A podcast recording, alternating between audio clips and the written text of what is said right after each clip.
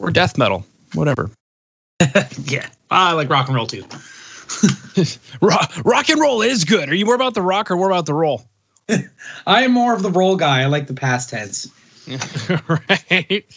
Beautiful. All right. Well, let's rock and roll. Hello, hello, and welcome to the Rock Metal Podcast. I am your host, Jon Harris. Today on the Rock Metal Podcast, we have the Myopia Condition, and they've got a new album called Event Horizon, which is released on October 16th. Right now, I'm being joined by Robert to share some more information about what the band has got going on, what they've been up to, what they've got coming up. So, Robert, welcome to the show.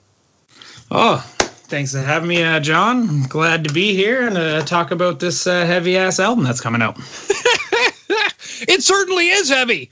Uh, and I, it falls under the metal part of the show, the rock metal yeah. show. Uh, you know, funny thing is, Robert, sometimes I get that invite me on the show. I'm like, well, aren't you, you know, there's some kind of rock, right? Or some kind yeah. of metal. I'm like, yeah. well, it's it's in there somewhere. yeah, if you actually look at the metal genre and the rock genre and you expand on that, there's a lot uh, there's a lot going on in there. There sure is. Now, yeah. There's essentially three singles that were released because initially we were going to chat about uh, separation from classification and fighting fables, but then Afterlife came out and uh, I know that you wanted to chat about Afterlife, so I guess maybe we could kind of maybe chat about all three, if that's okay with you. Yeah, no, no issues there. Okay, uh, separation from class, separation from classification. We knew that was a tongue twister. Yeah, it is. uh, was the first single. So take us through this. Why was it the first single? What is it about this track that screamed, "Put me out first. Put me out, coach"? You know what? It's actually funny that the like it's not really a big story behind it, but that um it's I guess we were kind of in our own little circle with this, but it's always been a well received track live. And it uh, it starts the album after a MIDI intro that's based off the same main riff. And it just got a little bit of everything that showcases like exactly the type of music we were playing for this period. Like some of these tracks are actually a little old, so the newer stuff we're going to is starting to just uh, build off these ideas and get get into some other territories and stuff. But it just yeah, like it was always like a, a set opener for us, always really well received just because of the dynamics of it, because it moves from like kind of a slow brooding intro into like fast. Greg's drumming right off the bat as soon as it kicks in is like pretty intense then it breaks down to like uh, some cl- like you know still heavy but clean parts with uh, our former guitarist Dave doing some pretty jazzy stuff, and then finishes off like really heavy again. It's just it seemed like a uh, it seemed like the right thing to do for sure to start. Like I just thought it. We all thought it was a good first taste of what the album is going to uh, showcase. So that's where it came from there, and then actually a big thing too. We actually always like the idea of the lyrics behind the song because it touches on. Um, you know nonconformity and stuff and just in this society with you know people so worried about social media and looking good and you know all that hubbub about you know being comfortable in your own skin and finding your own way and being comfortable not following the pack all the time. So it touches on themes of that. Uh, that's what uh, was had in mind when he wrote the lyrics for the song so. You've also forgotten about looking good on social media yeah, yeah, yeah, exactly. So gotta, yeah, yeah. you gotta save your save your vacation photos so that you know you don't put them all at once. You gotta mm-hmm. months later you're still in Fiji. yeah, exactly. Just really providing that illusion. yeah, exactly. Uh, beautiful. Okay, so feeling comfortable in your own skin is that for this song only, or is that some kind of a theme? I dare I say concept to the album? Definitely a concept to the album. Uh Jos, a lot of the lyrics Jos um, wrote on this album are uh, concepts like involving that, like struggling with your self image and just being, you know, having respect for yourself and being, like I said, comfortable in your own skin and just, uh, you know, struggling with a lot of the stuff that are byproducts of the society we live in today. Like when you talk about social media and all this stuff, and it it's known, it's it's scientifically proven that it it makes people depressed and less um, you know have less respect towards themselves because you're constantly seeing these things on the internet of these people living these lives and stuff and comparing yourself and it just it it piles on and a lot of people struggle with that and struggle with self-doubt because of it so definitely a concept in the album yeah you nailed that on the head Wow. the interesting thing is, I don't know how old you are. We could potentially go down memory lane here. Mm-hmm.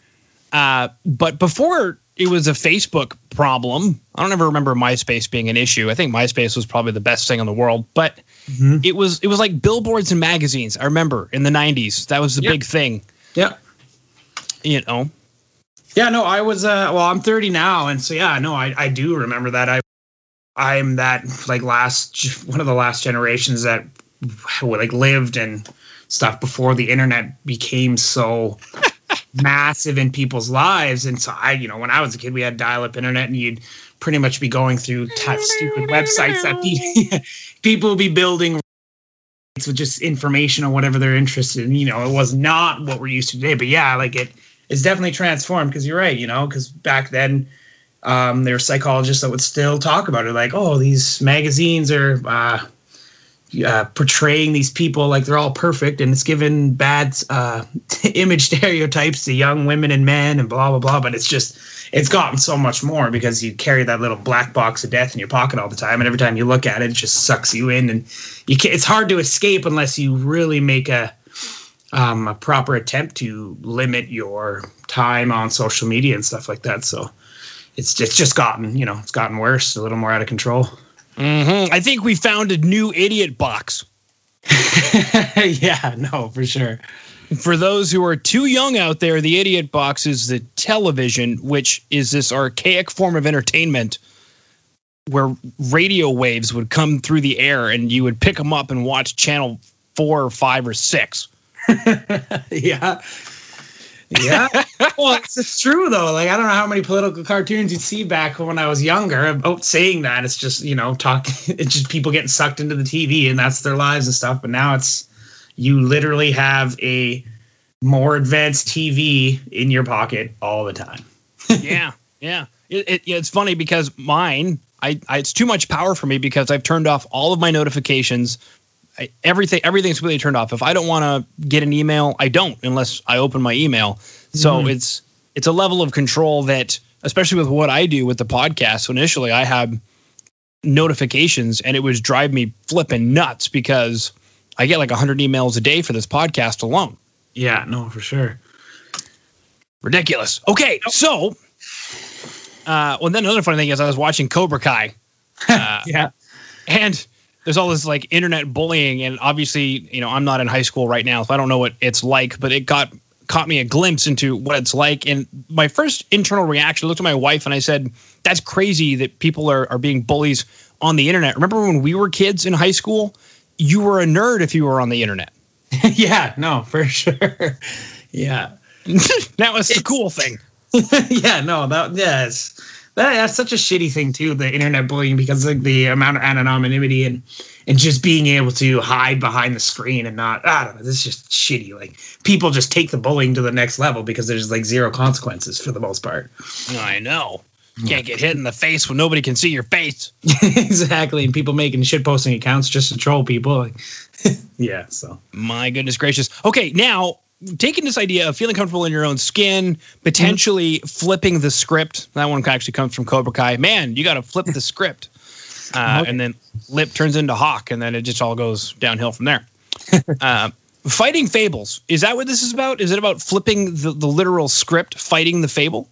Yeah, exactly. That's uh, where Joseph's going with that is like the fable being the lies that you tell yourself or the bad self image of yourself, getting into um, how he said it, like getting into the ring with the demons in your head and just you know fucking overcoming them. So that that is exactly yeah, it's flipping the script. It is um, overcoming that stuff and making a solid attempt to, uh, yeah, just to work on yourself and to be happy with your self esteem and take care of yourself and stuff mentally. So yeah, that's that's definitely the idea there. Very very cool. And then afterlife. What's going on with afterlife? Afterlife, I wish Joseph was here to talk about that a little more. Um, but mostly because he's, I've, I've heard him chat about it a little bit, but mostly he's talking about just how comfortable people can be being really shitty to each other. Like it's it's crazy. You see it a lot um, in your personal life. You see it a lot, obviously, in the news. Every you know, every second story is about somebody killed and blah blah blah. So it's about people that because well, the thing about it, like for me, when I think about, it's not always the case, but generally it is the easier path to take the low road, to do the selfish thing, to um, you know, just worry about yourself. It it like to me personally, generally, it's harder to take the high road, and it's the harder path to you know help people, whether it be your friends, your family, your community, and stuff like that. It's more work and stuff like that. So I'm not surprised you see people being so comfortably shitty to each other, like quite a bit. So that's that's what that song is about, and you know them hopefully at least coming to terms with that or getting what they deserve for it. Almost it's almost like karma speaking, I guess in a way. It's it's definitely touching on that is kind of the disgustingness of how bad people can be to each other and uh, you know the hopes that we can be better to each other or at least the people that are being extra shitty get what's coming to them eventually. Wow. Comfortably shitty with other people. Yeah really though. Well i mean pink floyd said comfortably numb but i mean we i think it's definitely the cities have gotten bigger maybe or despite the fact that everybody's quote unquote connected to this black box of death it has yeah. in, enabled them to be comfortably shitty with other people. Mm-hmm.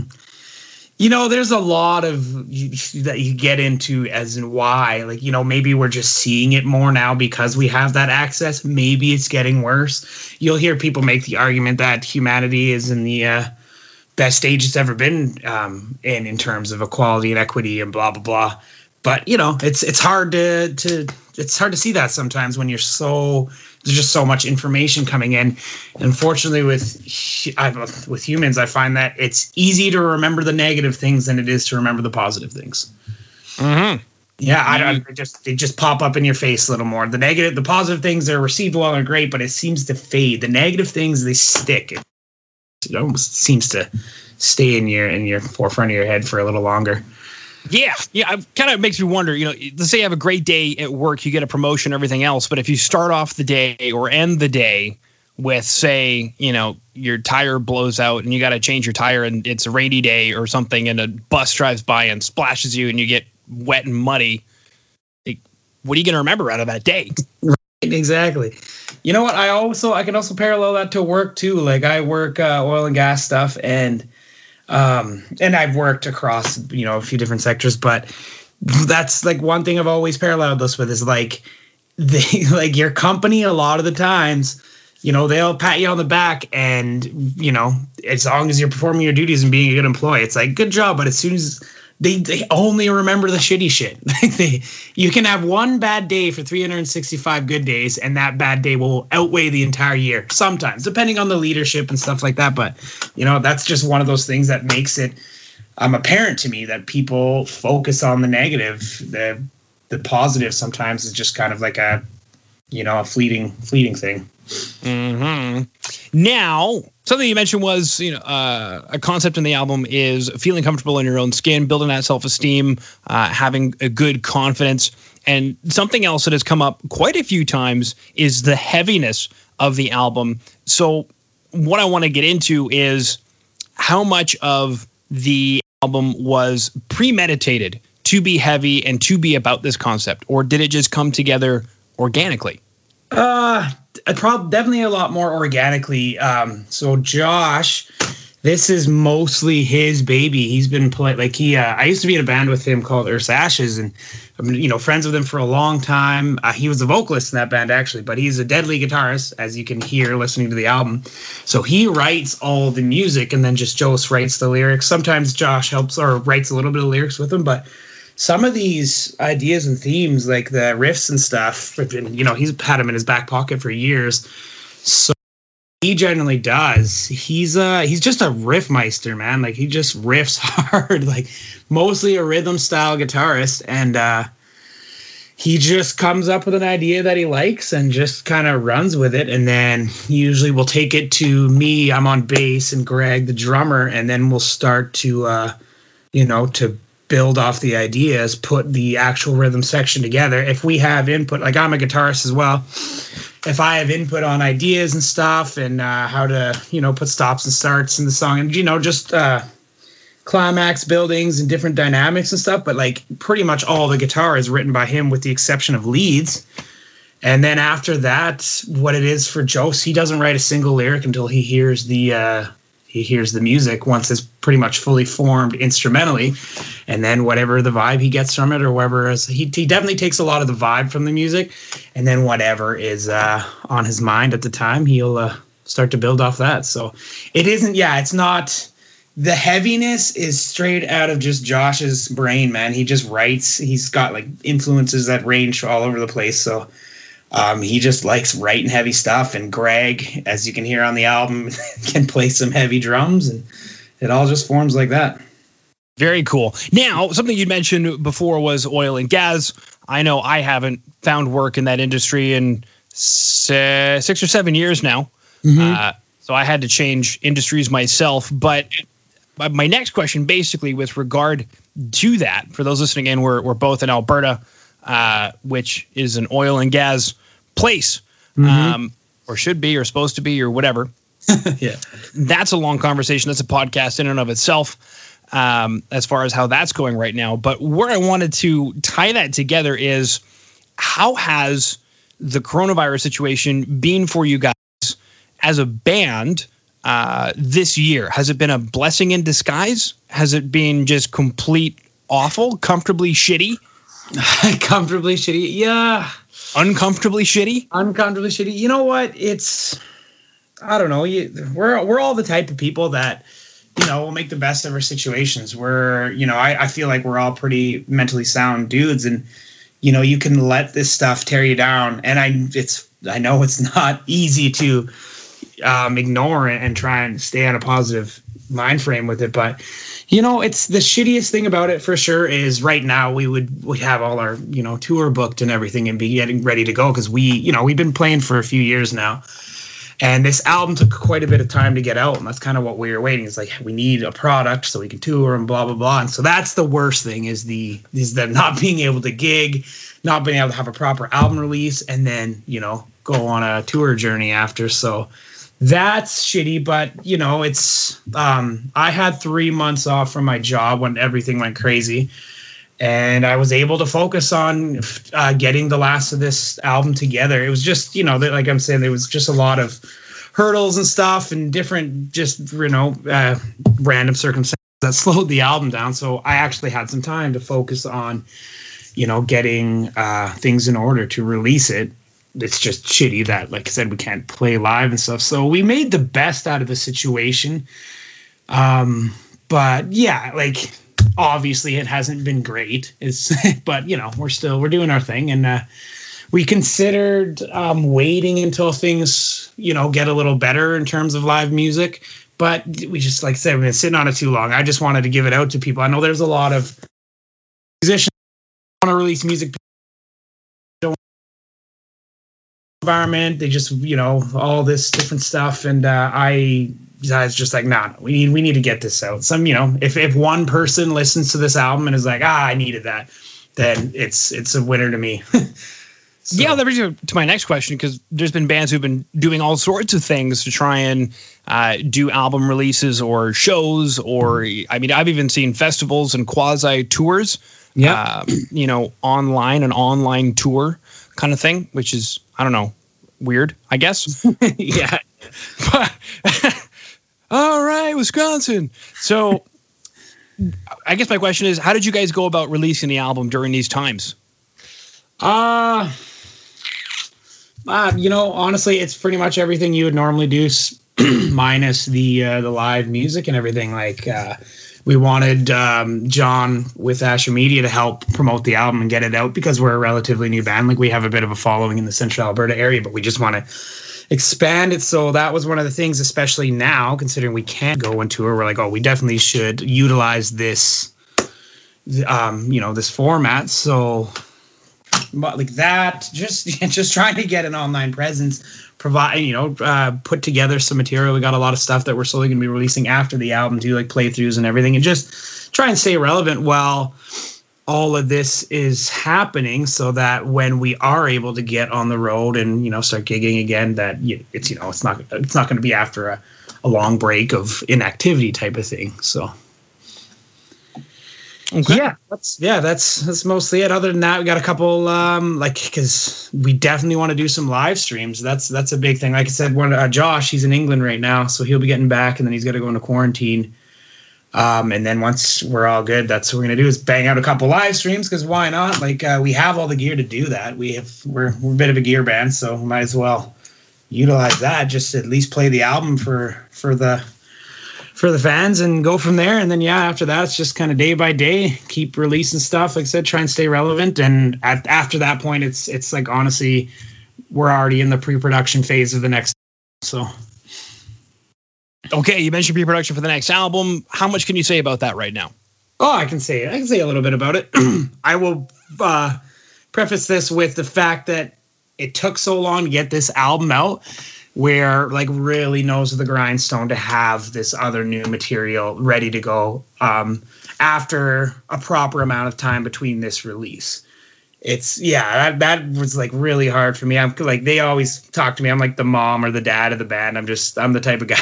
It's just i'm like the i, I just usually step into leadership roles and keep everybody wrangled. And how long it took this album to come out is was really weighed on me a lot. It was stressing me out. So i just like really we all was bothering us all. We all just really want to keep smashing stuff out. The new material is it's just it's awesome. It's greasy. Like uh, like i said some of these songs are pretty like Josh wrote years ago. So him as a guitarist, he's expanded his guitar horizon so much since then. And um, yeah, I just feel like some of these new tracks are going to turn heads just as much as this album will, if not more. So yeah, no, we are in the like pre-production phase of that already, and you'll probably start to see some sneak peeks and stuff uh, around Christmas. Okay, very very cool stuff. Well, that concludes the questions that I have. Is there anything that you were hoping I would ask that I did not? no, no, not really. You covered uh, what I want to talk about the tracks, uh, the future, our plans for, you know, navigating these weird times. So that's pretty much it uh, in terms of questions for me. Okay. Beautiful. Sweet. Well, Robert, thank you so much for coming on to the Rock Metal Podcast today. Oh, thank you so much, Jon, for having me. I appreciate this a lot.